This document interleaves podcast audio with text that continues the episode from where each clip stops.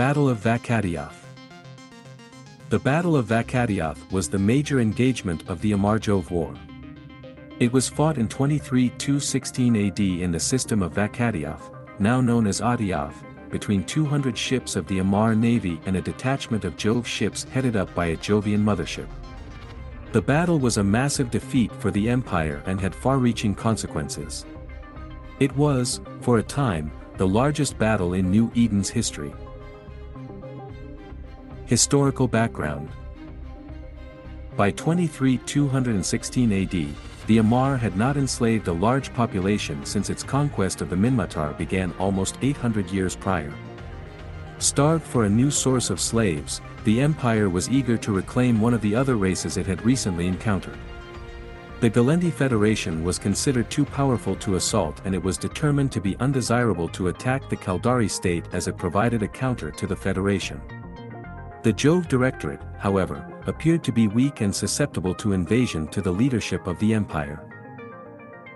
At the time, the full technological capabilities of the Jove were unknown to the Empire, who only saw the lesser numbers of the Jove and viewed them as vulnerable. The Empire decided to strike first in the system of Vak'Atioth, a border system which contained only a small Jove research station, as a show of might. For weeks beforehand they broadcasted messages of imperial dominance and the Amarr position as God's chosen. Meanwhile, elements were working against the Amarr Empire.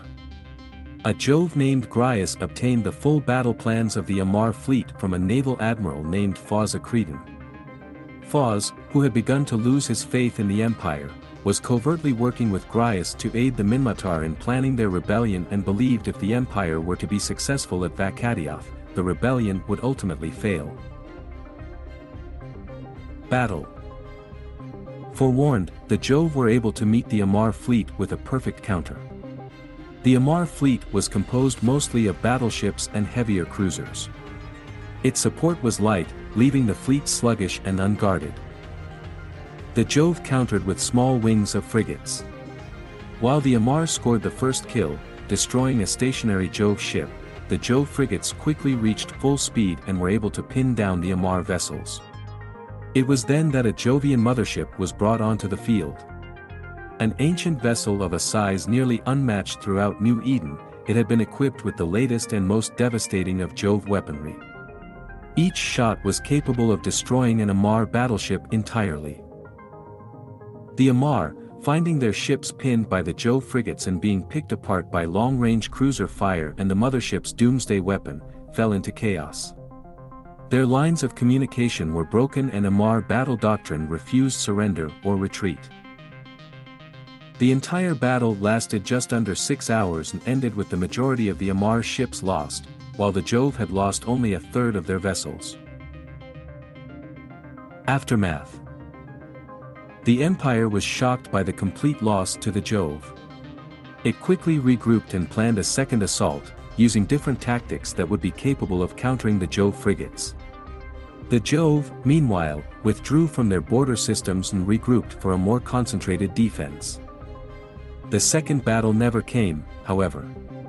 Shortly after, the Minmatar took the opportunity to rebel, aided by the actions of Gryas and sympathetic elements within the Gallente Federation. The Empire quickly turned its eyes on the Minmatar and entered into a hasty peace treaty with the Jove. The Amarr were unsuccessful in containing the Minmatar rebellion, in part because of the morale blow suffered by the loss to the Jove. The Jove, on the other hand, achieved a reputation of invincibility that spared them any further assaults from the Empire or the other races.